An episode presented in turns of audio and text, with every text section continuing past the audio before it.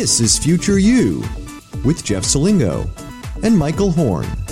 I'm Jeff Selingo, an author of several books on higher education and contributor at the Washington Post and Atlantic. I'm also a special advisor at Arizona State University, where I lead the Academy for Innovative Higher Education Leadership, and that's where we're recording this episode of Future U today at ASU's new Washington, D.C. Center. And uh, thanks to the ASU Academy for supporting this podcast. Hi, everyone. I'm uh, Michael Horn here. I'm uh, the Chief Strategy Officer at the Entangled Group, a uh, education studio, and uh, the co-founder and distinguished fellow at the Clayton Christensen Institute for Disruptive Innovation. And like you, Jeff, an author of a few books on uh, the future of education, and uh, excited that Entangled helped sponsor this as well alongside Arizona State. And uh, this episode, I think, is going to be a really fun one. We've got uh, the man who has been the president of more institutions than any other American. Is that right, that Jeff? Is, that is right, and I'm not quite sure uh, anybody will ever break that record of Gordon Gee. Gordon Gee. How many presidencies is it? Uh, it's a good question. I think he's will have to tell it, us, right? so I think it's like six, seven, right? I don't know. He's been uh, president of West Virginia University, where he is now twice. Ohio State twice. twice Brown, yeah. Vanderbilt, right? So, so we got we, we, we, got some we got some numbers in there, but he's going to be able to talk to us about the future of a, a, an important conversation in this country, which is the future of public higher education, and that's where we get to start, uh, which is what is the environment right now, Jeff, uh, and the outlook for public higher education? It's something you obviously covered at the Chronicle and thought a lot about. Where are we today? Well, you know, it's interesting, Mike. When I first got to the Chronicle, I didn't realize just how big of a sector public higher ed is. Uh, you know, most of the, many of the, I went to a private college. A lot of people I know went to a private college, but, you know, 80% of Americans go to public universities. These places are incredibly important, not only for students, but for the economies of their, of their towns, their states, and their, in their regions. Um, I, you know, I spent a lot of time in North Carolina as a young reporter, and, and I'll never forget that you know they had a constitutional a piece of their constitution that says you know tuition there will be basically close to free as possible.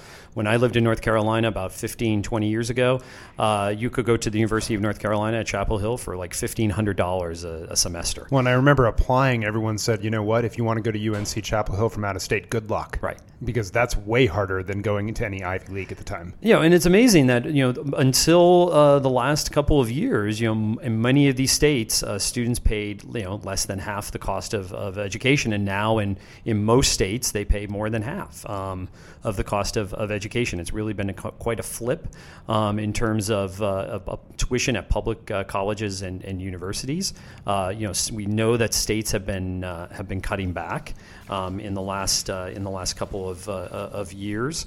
Uh, and, in, in, and, indeed, you know, the amount that states spend on higher education really hasn't budged much since 1980, um, despite inflation and enrollment increases. On average, uh, state and local support per student remains about 17% lower than in uh, 2008. Uh, and, uh, and the big one, I think, is tuition at four year public colleges has risen more than 100% uh, since 2001 after taking inflation into account. So I think we're really kind of at a, at a tipping point here around uh, the future of, of, public universities. Who are they going to serve?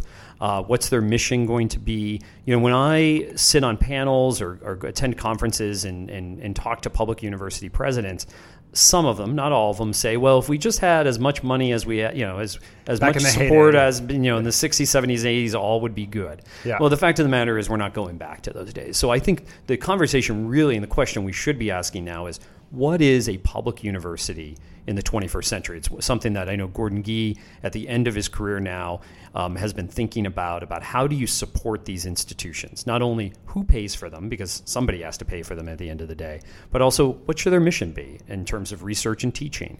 You know, should they serve in-state students or out-of-state students and international students, which many of them have been relying on to help their bottom line? So, so we have a lot of these issues that have to be taken care of, and you know, and I'm mostly focused right now on on flagships, and you know, Gordon Gee has been presidents of flagships, but I know you've been doing a lot of writing on the regional public universities. These are the state normal schools and teachers' colleges that turned into universities in the 1960s, usually. And in some cases, they're in even more trouble than the flagships because they're really dependent on, on state money. Sure. I mean, you go into places like Pennsylvania with 14 of these regional state comprehensive universities that, as you said, had their traditions in a, in, in a very often normal school, but meaning a teacher college, yep. uh, and then evolved to really serving the community and the region economically. And then over time, in the boom of the 50s and 60s and 70s of higher ed, really came to look like not quite the flagship university, meaning it's something for everyone here, one size fits all institution. The athletics, the research, they, will say we don't really have research, but we do. The teaching of all students from all walks of life, really complicated missions layered on top of something that originally started as quite simple. And now in places like Pennsylvania, places like Georgia, et cetera, uh, these, for the demographic reasons that we heard about from Nathan Grawe, for the reasons of the uh, economy that we've heard about in your books, uh, just these institutions are having trouble attracting both the same caliber of student that they used to, the same numbers of students that they used to, and the state funding has dried up considerably. Uh, what's interesting about the state funding, just to give a little more nuance to the picture you painted, it's absolutely true that funding has, in aggregate, has not declined. Yep but on a per pupil basis, it has. And for those who sit there and say, well, gee, why couldn't we get back to those 1980s days or 1970s, 1960s? Uh, the reality is, with the retirees coming on, public pensions, healthcare costs, et cetera, those are eating a lot more of the budget. And K 12 education has priority before higher education. Right. So higher education has always been called the balance wheel of state, so it's uh, always, of state budgets, right? It's always the last thing essentially funded, and whatever's left over um, is funded, which is not great from a public policy standpoint because it's very hard to plan uh, from, from state universities. So, okay, so revenue. So we need more revenue, or public universities need more revenue. What are the what are the options out there for them?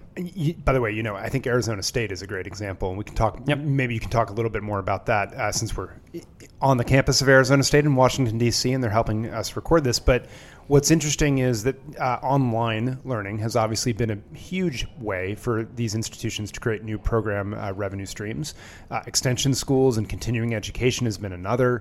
Uh, basically, tapping into the adult lifelong learning market, creating new niches of programs that are very specialized in terms of the regions and economies in which they serve, has generated revenue in many cases.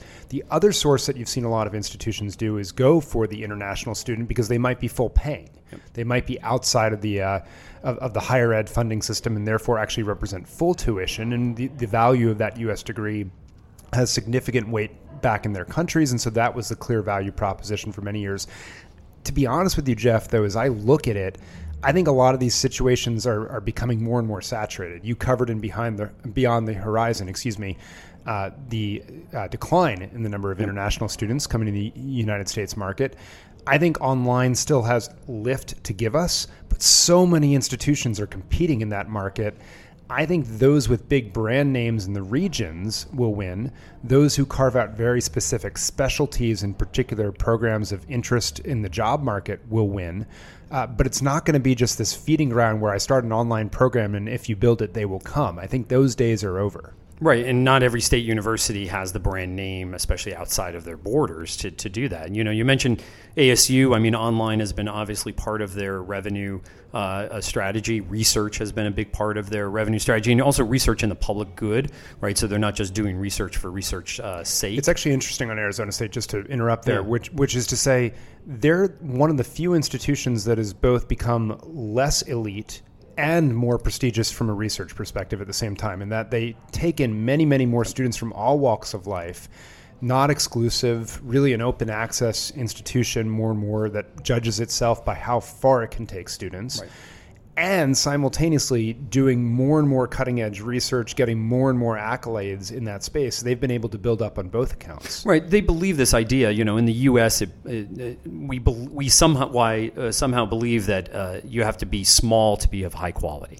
um, in colleges and, and, universities. And ASU believes you know you should be measured by the not the people you exclude from admissions, but the people you include and, and you take to, to graduation. And so they've been really focused on on, on scale. They've been focused on on research. Uh, they've also do a lot of work with external partners, right? So a lot of they've been able to leverage uh, a lot of the experiments have been able to do because they're they're at the beginning, right? We're we're going to be uh, broadcasting from the ASU GSV conference um, in April, and it's a conference that they co-sponsor with uh, with GSV Global Silicon Valley, um, and there's a lot of startup companies there in the education space, and, and ASU wanted to have access to those companies from very early on, so then they could partner with them and figure out how to to try to scale uh, this this university. I think it goes a long way to answering the question you asked, which is in the future, what will these institutions look like? What will the, their missions be? Who will they serve? How will they be sustainable if public financing is going to uh, stay flat. Let's say it actually increases a little bit as there's fewer students for maybe the same dollars, maybe marginally, right? Uh, even still, there's a huge question with costs continuing to rise of institutions to serve students. What will these look like? And I, I think it's going to look different for different places. If I'm a regional state comprehensive university, one of the conclusions that I drew on the book that uh, that you collaborated on as well, we wrote chapters in. It's called the uh, University Next Door. Michelle Weise and I wrote a chapter together about innovation for regional state comprehensives. And our conclusion was even though you see a lot of national programs online right now, so for everything from ASU to Coursera to Udacity and so forth, the real opportunity for a regional state comprehensive would be to cut trying to be all things to all people and just say, hey, our regional economy is about X. We're going to go really deep on X and just be the best at it and really tailor made for this economic cluster and stop trying to extend our operations and our costs as a result to things that are you hate using this word in higher ed, but not profitable, both from a return perspective for students, as well as, frankly, access to uh, the leaders in those fields from a research perspective. Well, and I think also there's a there's a danger in many ways. Uh, public universities are becoming much more privatized, and private universities, especially the flagships. And I do think there's a, a little bit of a danger in in moving down that direction. We've seen public perceptions of higher ed really take a big hit. Uh, a poll from Pew Research Center uh, last year found that a, a, a, large majority of Republicans, for example, think that higher ed is bad for the nation. Um, and even among Democrats, it's not really uh, scoring pretty well. And we've seen other public polls uh, in the last couple of months say, say much of the same thing. And, you know, when I, uh, so I, I covered um, uh, higher education in, in North Carolina back in the late 1990s. I mentioned earlier, North Carolina is a state that really invested in public higher education back in the, in the day. And it used to be that you would go maybe to the eastern part of North Carolina where it's mostly agriculture and farming communities, and people there uh, thought very highly of the University of North Carolina system. They had an extension service where the farmers felt like their researchers were helping them. Uh, they felt that even if they didn't go to school, that their kids would have a chance to go even to places like NC State and, and Chapel Hill. And, you know, and where I grew up in Pennsylvania, the same way around Penn State. And I think one, one of the things I, we, uh, we, I want to talk to uh, Gordon Gee about, especially around these land grant colleges, is that in many ways they've lost that mission, right? They lost this idea. And now, for, in many of these states, the public flagship and the land grant flagship seem so far away for the average citizen. You know, they've cut back on their extension services, so they're not helping people in the communities, uh, whether it's in farming or uh, economic development. And for the most part, they don't think their kids can either get in to these places because they're taking more out of state students or they can't afford it even if they get in. Yeah, I mean, this is the other thing I guess I would say, which is from a new revenue creation standpoint, I think they also need to be thinking about as they launch new programs, how do we do lower cost business models that can actually make those things attainable on the public dollar and really serve our communities? But it's a critical question, and I think if I'm being blunt and I'm curious your take, I think we are, will see some consolidation in the state comprehensive part of the public uh, realm of of, uh, of, of higher education. I don't think we're going to see it at flagships. Right. I think they'll be fine. They'll they'll look different, but I think they'll be fine. Uh, but I do think we're going to see some consolidation. If I'm looking at Pennsylvania, they keep putting off the consolidation of those 14 regional uh, institutions in the Penn State system. I would be nervous, though, 10 years from now that all of 14 of those will be standalone institutions. What's your take? Well, I, think, you know, being from the state of Pennsylvania, uh, many of those institutions are in the smallest towns. We talked a little bit about this with Nathan Grawe in a previous episode of, of Future U. I mean, they really are the employment centers of, of the of, of the state. And I'll be curious when we have Gordon Gee in here. You know, he was in Ohio and West Virginia where the economies are really suffering, and, and higher education is seen kind of as a as the light that gets you out of those dark days of, of the economy. So I'm um, really looking forward to having Gordon Gee with us, uh, and we'll have him uh, when we get back from this break.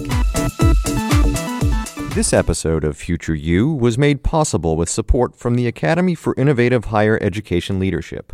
The Academy is a partnership between Arizona State University and Georgetown University and is the premier training ground for those who aspire to senior leadership positions in higher education and those who want to lead organizational change at colleges and universities in the future. For more information and to apply to our next cohort, go to georgetown.asu.edu. This episode was also made possible with support from the Entangled Group, where innovation meets operations. Entangled is a venture studio focused on helping the education ecosystem transition to support the knowledge economy. We build companies and nonprofits that support higher education institutions as they innovate to carry out their critical missions for society in the 21st century. Welcome back to Future U. I'm Michael Horn, and uh, really excited about the uh, guest that we have coming on uh, right now, Jeff. Yeah, Gordon Gee, uh, who I've known through a couple of of Iterations. presidencies, iterations, right? Uh, you've held more university presidents than any other American, supposedly, uh, a record that is probably unlikely to be beat. You've been president twice at both West Virginia and Ohio State, another record that I doubt anybody will beat. So, is this your last presidency?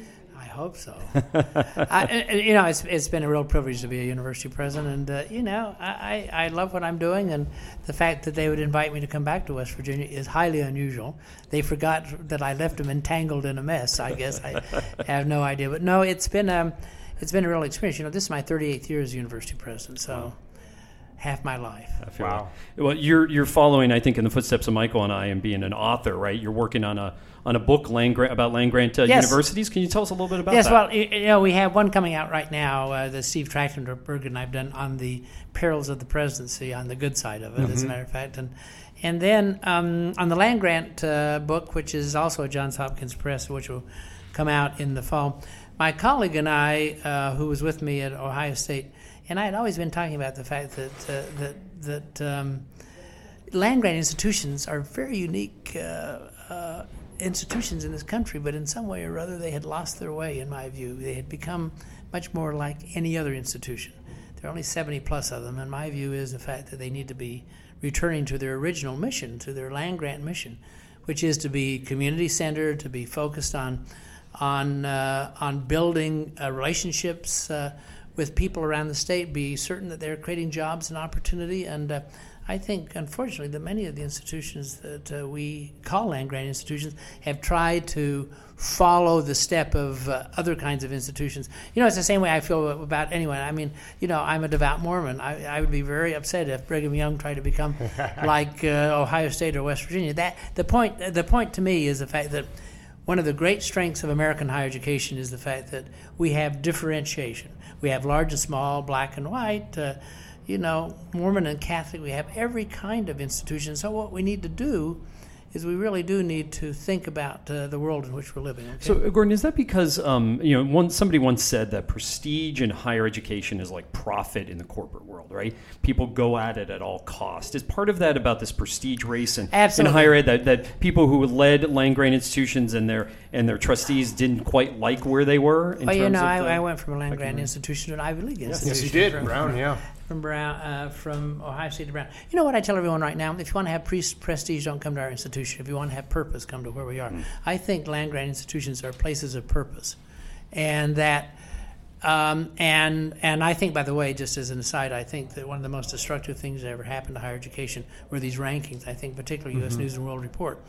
Uh, not to be negative, but I think that it, what it has done, it has had people driving towards strange and odd kinds of, uh, of relationships. So, um, yes, I think everyone wants to be someone else. My view is the fact that the best institutions are the ones who say, I want to be me. I want to be West Virginia University. I want to be a grant, land grant institution. I'm in a very small state with every possible problem. And my role as an institution is have the purpose to solve the problems of the people in that state. It is not to win the Nobel Prize, although I'd love to do that too.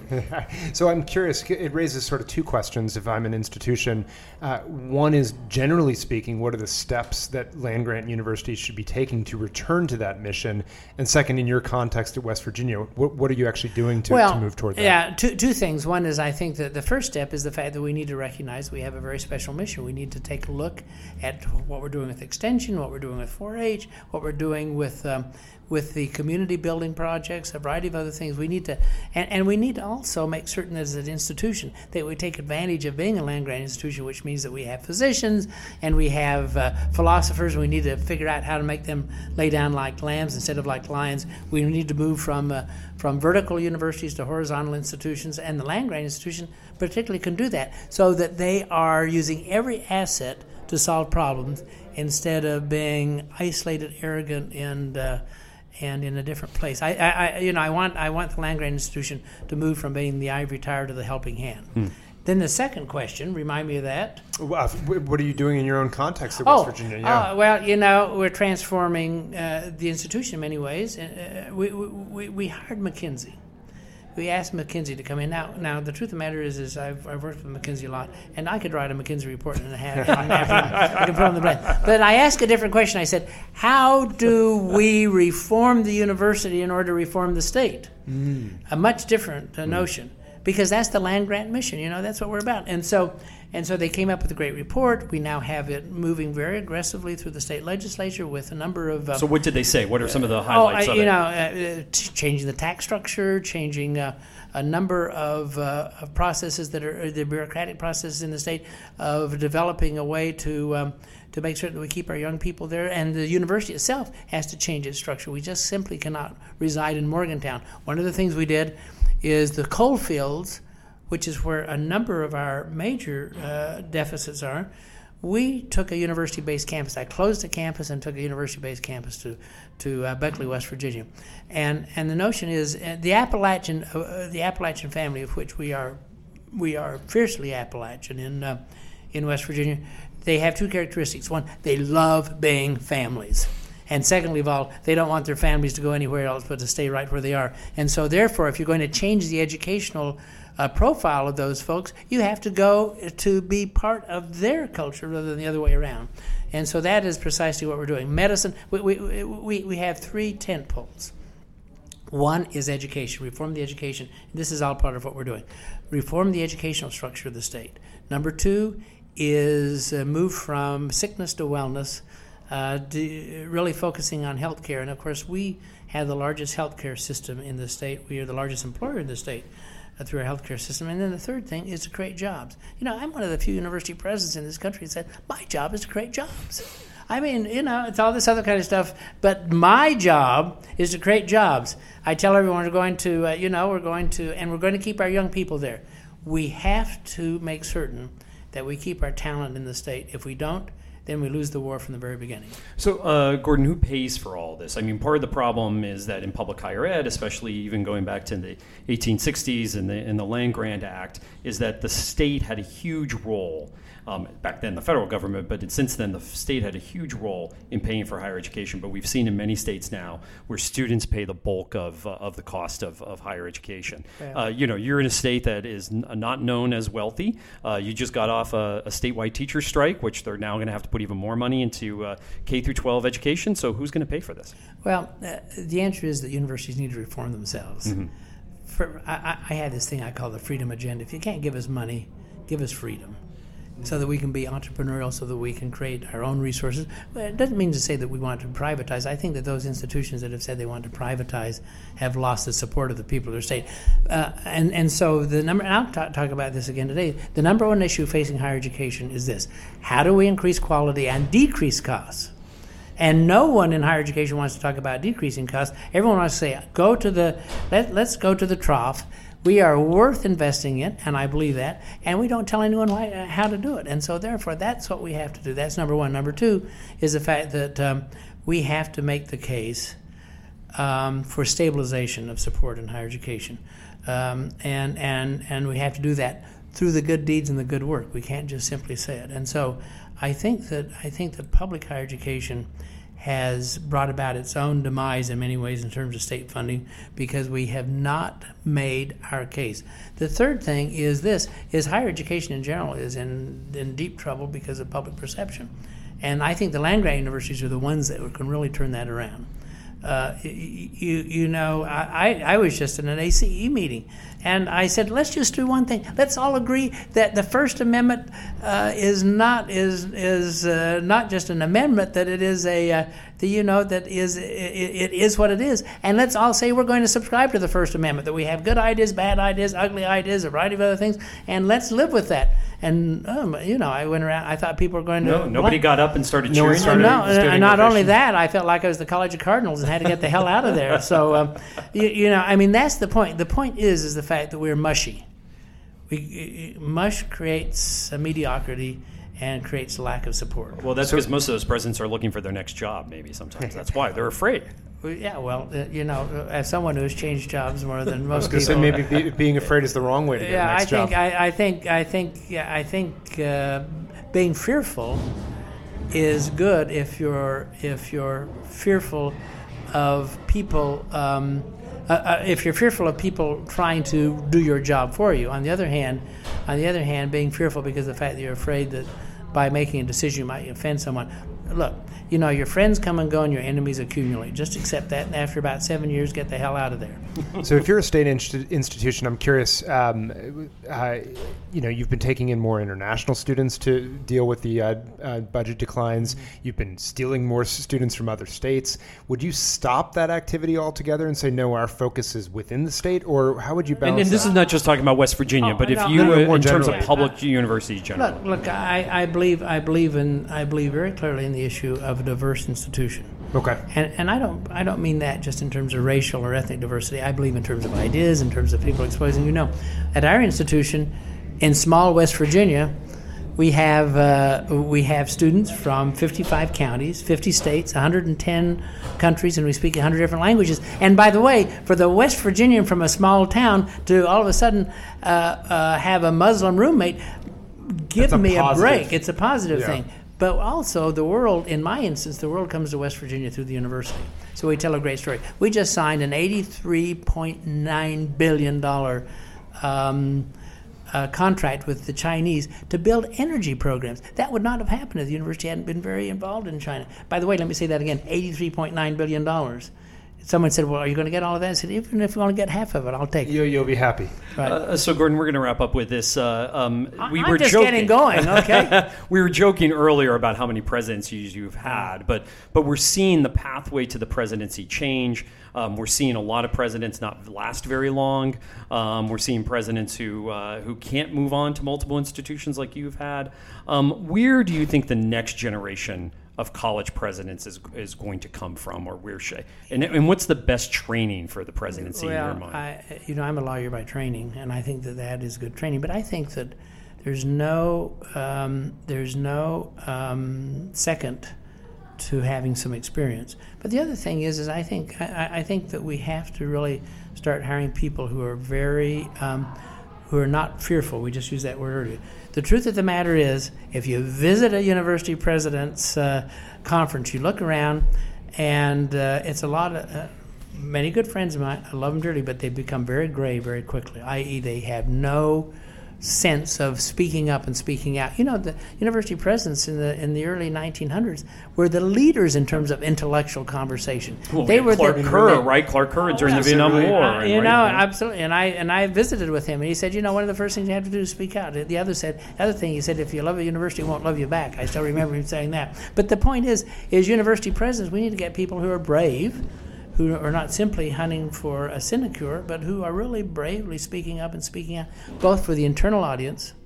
You can't be fearful of uh, folks who are going to vote uh, vote no confidence in you. Maybe maybe that's an maybe that's a sign of uh, courage. Sometimes you gotta be able to make decisions and then move toward those decisions.